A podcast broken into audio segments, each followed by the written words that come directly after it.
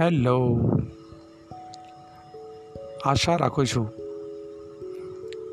બધા રવિવારની મજા માણીને એકદમ તાજા માજા થઈ ગયા હશો. અને આવતીકાલથી સોમવારથી શનિવાર સુધી ફરી એક નવું અભિયાન, નવી એક યાત્રા એની શરૂઆત થશે. પણ આ સોમવારથી શનિવાર સુધીની જે યાત્રા છે આપણી, એને શરૂ કરતાં પહેલાં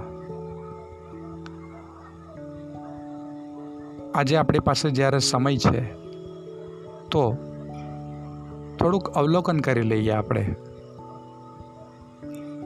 કે સોમવારથી લઈ અને શનિવાર સુધી આપણી જે જીવનની ગાડી છે, એ ગાડીને આપણે કઈ દિશામાં લઈ જવી?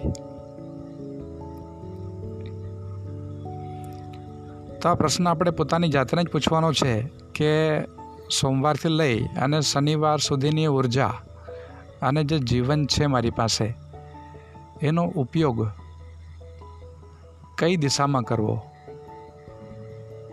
શાના માટે કરવો? મારે મારા જીવનમાં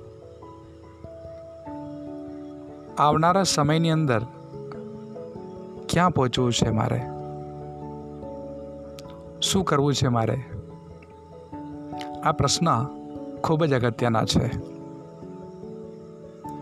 અને જો આપણી ઉર્જાને દિશા મળી જાય, તો એ દિશામાં જીવન સહજ રીતે પ્રવાહિત થવાનું શરૂ થઈ જાય છે.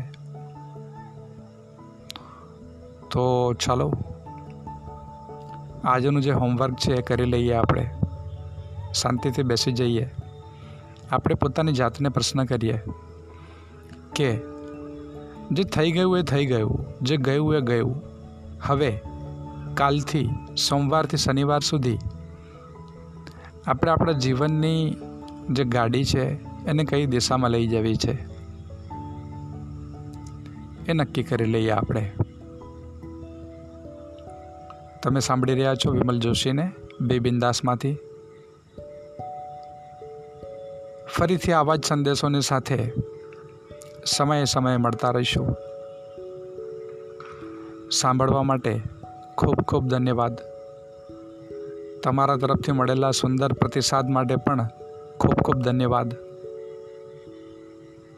શુભ રાત્રિ ગુડ નાઇટ.